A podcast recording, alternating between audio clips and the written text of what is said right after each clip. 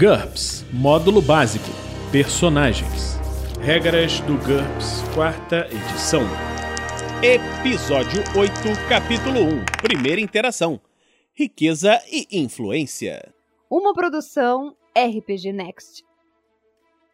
Fala pessoal, estamos de volta com mais um Regras do GURPS, quarta edição. E hoje nós vamos falar sobre riqueza e influência. No GURPS, a quantidade de riqueza, quanto dinheiro um personagem tem, é variável, e isso varia de acordo com a campanha, a média da campanha e algumas vantagens ou desvantagens que o personagem tem. A riqueza é relativa. Se você considerar uma pessoa do primeiro mundo de classe média nos dias de hoje, vive com muito mais luxo do que qualquer rei da era medieval, apesar dele ter muito menos moedas de ouro guardadas. Tudo vai depender do cenário e do nível tecnológico e os recursos iniciais. A riqueza é medida em níveis de riqueza. Um nível médio não custa pontos e permite que o personagem tenha um estilo de vida comum, de acordo com seu mundo de jogo. As regras a seguir se aplicam a personagens muito ricos ou muito pobres. Riqueza. O valor médio de recursos iniciais do mundo tem que ser definido pelo mestre e vai variar de acordo com o nível tecnológico e outros parâmetros. O nível de riqueza de um personagem pode variar, e esse nível começa em falido. O personagem não tem emprego, fonte de renda, dinheiro, qualquer coisa além das roupas do corpo. Ele é incapaz de conseguir trabalho e não existem empregos disponíveis. Custa menos 25 pontos. Pobre. O valor dos recursos iniciais do personagem é um quinto da média da sociedade na qual ele vive. Muitas das funções que existem não estão disponíveis para ele nenhum emprego que ele venha encontrar pagará um bom salário. Custa menos 15 pontos. Batalhador. O valor dos recursos iniciais do personagem é apenas metade da média da sociedade na qual ele vive. Todo tipo de emprego está disponível para ele. Ele pode ser um médico, um ator de cinema, é, alguma coisa que pague mais. Mas ele não ganha muito bem. Essa é uma categoria apropriada para, por exemplo, um estudante no século XXI. Nível médio. O personagem tem um nível de recursos pré-definido como explicado anteriormente, ou seja, ele ganha a média da sociedade. Confortável. O personagem trabalha para viver, mas seu estilo de vida é melhor do que a maioria das pessoas. O valor de seus recursos é o dobro da média. 10 pontos. Rico. O valor de recursos iniciais do personagem é 5 vezes a média. Ele de fato vive muito bem. São 20 pontos. Podre de rico. O valor de recursos iniciais do personagem é 100 vezes a média. Ele pode comprar quase tudo que quiser sem precisar se preocupar com o preço. 50 pontos. Multimilionário. O rico nem começa a descrever quanto dinheiro esse cara tem. Além do de ser de ter a quantidade de recursos de podre de rico, com mais 25 pontos por nível de multimilionário, ele multiplica essa quantidade de recursos por 10. Então, por exemplo, um personagem que tenha um nível de multimilionário tem 100 vezes a quantidade inicial de recursos da campanha, vezes 10, porque tem um nível de multimilionário. Então ele tem mil vezes a quantidade de recursos iniciais. Um personagem com dois níveis de multimilionário tem 10 mil vezes o nível de recursos iniciais da campanha. Riqueza e status.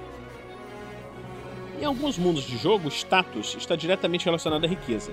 Nesse cenário, se o nível de riqueza do personagem for maior ou igual a rico, ele recebe de graça um modificador de mais um no status, esse bônus aumenta para mais 2 se ele for multimilionário 1 e mais 3 se ele for multimilionário 3. Não é possível um modificador de status maior do que mais 3 por um nível de riqueza. Uma nova vantagem, renda própria. O personagem tem uma fonte de renda que não exige que ele trabalhe. Essa vantagem custa 1 ponto por nível. Ele tem uma carreira de ações, um fundo de aplicações, royalties de alguma coisa que ele criou. A renda mensal é de 1% do valor de recursos iniciais ajustado para de acordo com o nível da sua riqueza. Para cada nível dessa característica, até um máximo de 20%. Se a renda do personagem for derivada de investimentos, não é preciso especificar os valores. Essa característica pressupõe que o personagem não vai ou não consegue avançar com seu capital. Ou seja, ele tem recursos aplicados num banco, tem royalties de alguma obra que ele criou, e esses recursos dão para ele uma renda mensal sem que ele precise trabalhar para receber essa renda. Dívidas é menos um ponto por nível.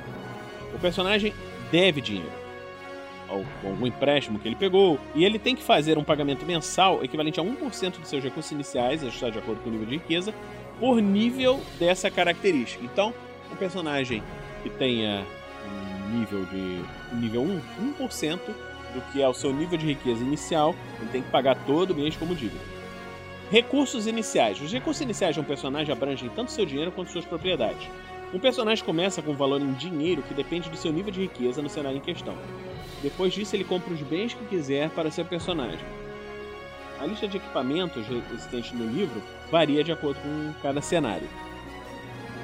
Todo o dinheiro não gasto faz parte da conta bancária do personagem. Ele tem dinheiro para gastar quando for necessário.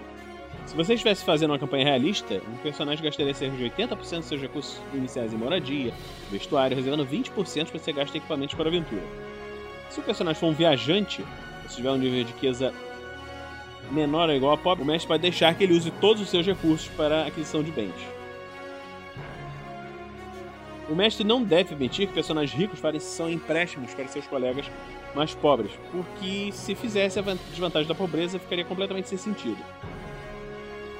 O mestre pode permitir até que os personagens ricos contratem os mais pobres, mas então deve tornar isso óbvio com, os NPCs dizendo: Ah, então você é um empregado do fulano?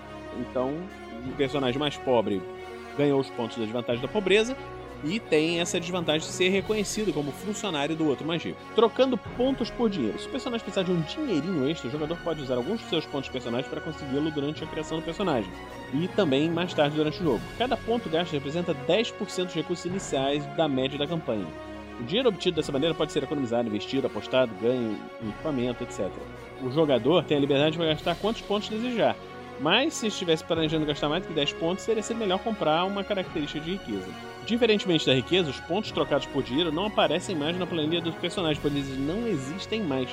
Se o jogador utilizar essa opção durante a criação do personagem, seu personagem terá menos pontos de personagem que seus companheiros, mas estará mais bem equipado. Você também pode escolher gastar pontos de personagem para comprar um equipamento característico daquele personagem. Isso é uma regra especial que nós vamos falar mais tarde. Nível tecnológico e recursos iniciais. O nível tecnológico determina os recursos iniciais do personagem. Sociedades tecnologicamente avançadas tendem a ser mais ricas. Vamos ver uma comparação entre os níveis tecnológicos e recursos iniciais sugeridos. NT0, Idade da Pedra, para a história e eras posteriores.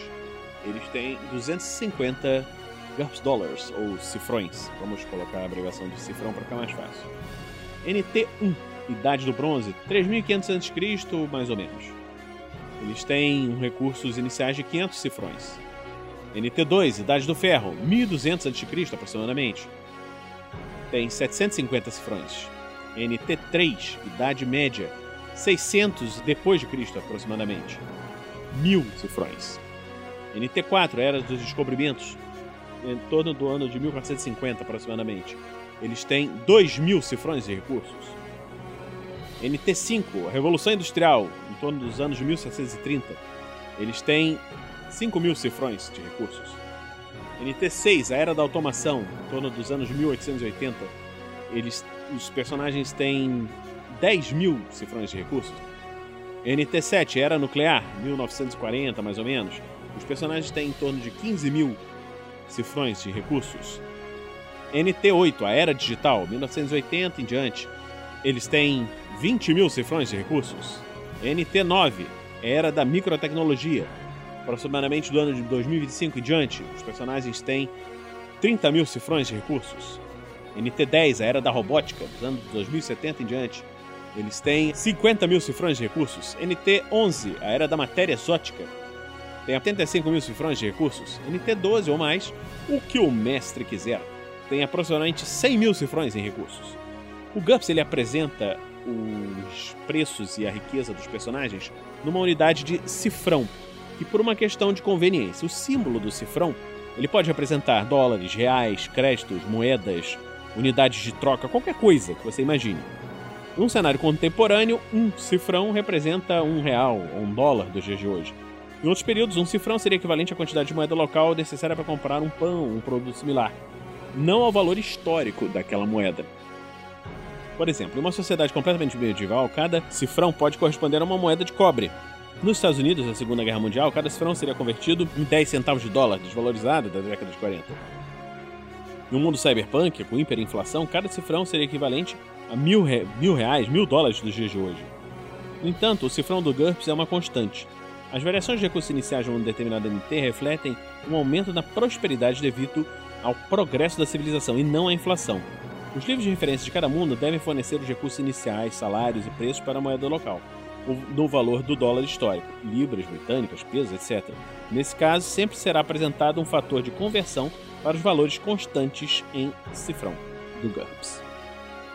Níveis tecnológicos e equipamentos. O personagem começa com os recursos iniciais apropriados ao NT da campanha. Se for originário de um NT mais alto, o personagem pode começar com acesso a equipamentos correspondentes ao seu NT pessoal.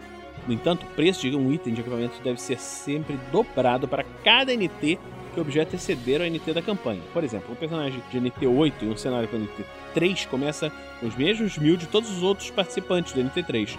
Se ele quiser uma escopeta de NT 8, que normalmente custa 1500, terá que pagar 32 vezes mais 5 NTs de diferença, resulta em dobrar 5 vezes o valor original, ou seja, num fator de 32, 48 mil, pois a escopeta é muito mais valiosa em um cenário de tecnologia inferior.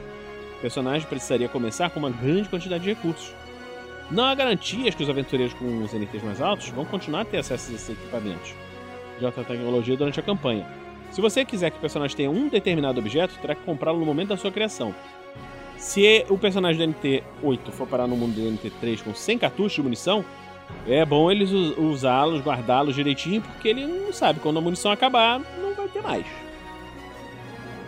Então, vamos terminar hoje a primeira interação do capítulo 1 na parte de riqueza e influência.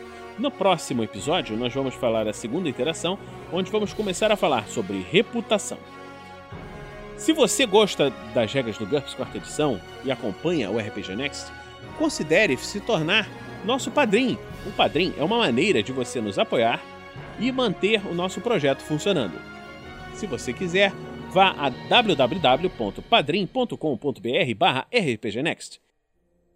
Por enquanto, vamos ficar aqui e até a próxima, pessoal. Continue conosco aqui no RPG Next. Regras do GURPS quarta edição. Músicas por Kevin MacLeod e Scott Buckley. Produção RPG Next.